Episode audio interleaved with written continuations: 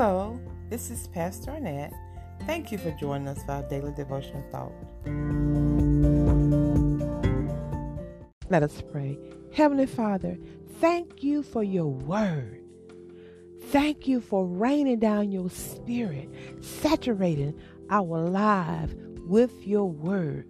For there is nothing more glorious than to know you as our personal Savior. Now, Lord, let your word shield us, protect us, and provide for our every need. Cover us as we go forth. Lord, we just thank you for this opportunity just to spend with you right now. So speak directly to each of our hearts. In Jesus' name we pray. Amen. Our devotion thought comes from the book of Isaiah, chapter 55, verses 10 and 11. The word of God says, For, for as the rain cometh down, and the snow from heaven, and returneth not thither, but waters the earth, and maketh it bring forth and bud, that it may give seed to the sower and bread to the eater. Verse 11 So shall my word be that goeth forth out of my mouth.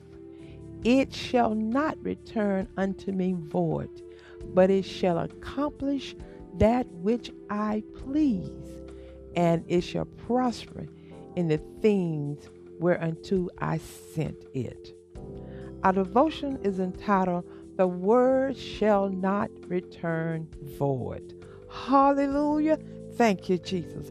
Praise the Lord. We have the certainty and the assurance that God's word will accomplish what it was set out to accomplish. Hallelujah. Thank you, Jesus. Whatever God says, we can trust that His word is true and His word shall accomplish its purpose. There is no way that God's word is void or faulty. God's word is perfect, it's quick, powerful, and sharper than any two edged sword. Just as the rain and snow come down from heaven and don't return until the earth is watered, causing it to sprout and yield food for the consumer and seed for the sower, God's word shall bring forth fruit for those of us who receive it, and yield seed for those who preach, teach, and obey God's word. The word of God represents his will and is endowed with power to make his will effective. God's word has power to create, as shown in Genesis chapter 1, verse 3, and Psalms 33, verses 6 and 9. God's word imparts spiritual energy, life, and blessings, as shown in Deuteronomy chapter 8, verse 3, Matthew chapter 4, verse 4, and Revelation chapter 1, verse 3. God's word has the power to judge and to condemn, as shown in Hebrews chapter 4, verse 12. Hallelujah. Revelation chapter 19, verse 15. God's word also has resurrection power according to Job chapter 14, verse 14 and 15, and John chapter 11, verses 43 and 44, and First Thessalonians chapter 4, verse 16. Hallelujah. And God's word has power to heal, thank you, Jesus, as well as to redeem. Yes, Matthew chapter 9, verses 2 and 6, and Mark chapter 2, verses 5, and then 19 through 12, as well as John chapter 5, verses 24, and John chapter 6, verse 63.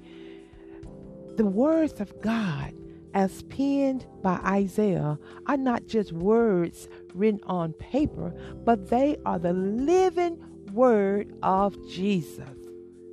This word, Jesus, which became flesh and dwelt among us here on earth, is powerful. As we receive this word, our lives are transformed and infused with power from the Spirit of God As the Word of God is reigned in our hearts, we are refreshed and empowered by our faith to stand firm on the Word of God. And, then this word is planted deep in our souls, and we will see blessings, we will see deliverance, breakthrough, we will see the mighty movement of God through His word. As this word take root in our hearts, we are transformed into beautiful beings in God's glory with the joy of the Lord flowing through our lives.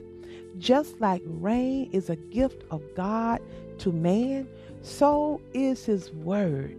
God's Word is a gift sent to those who consume it, those who believe it, and His Word remains in us to accomplish the divine purpose for which it was sent. God's Word grounds us in His truth we are planted and we're standing firm. We're solid on the word of God. Heaven and earth will move, but not one jittle of God's word, not one tittle, not one part of God's word will fail.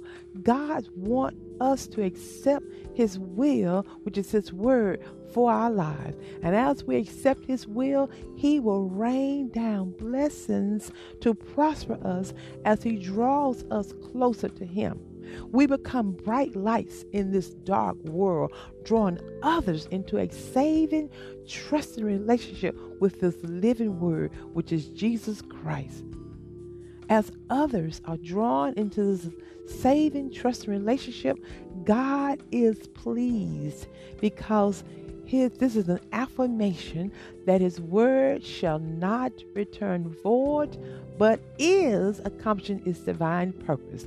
Now, this is the purpose of God's word for us to hear, for us to believe, and for us to obey his word. Consequently, God's word shall be a great blessing to all who receive this rain and snow in our lives from God. God's word shall not return void. Please pray with me. Heavenly Father, thank you for giving us your word as a gift. Now, Father, please fill us with a newfound desire to dig deeply into your word to gain the benefits and blessings of these truths. And then position us to allow your word to accomplish its ordained purpose in our lives. Also, Father, please fill us with your spirit and to give us the wisdom to learn from your word life's lessons as we trust your promises that are found in your word and follow the light in your word to guide us safely down the narrow path of life. In Jesus' name, we say thank you and we bless you. Amen. Amen.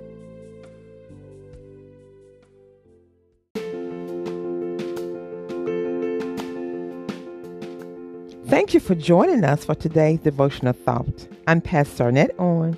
Please join us again next time. God bless you.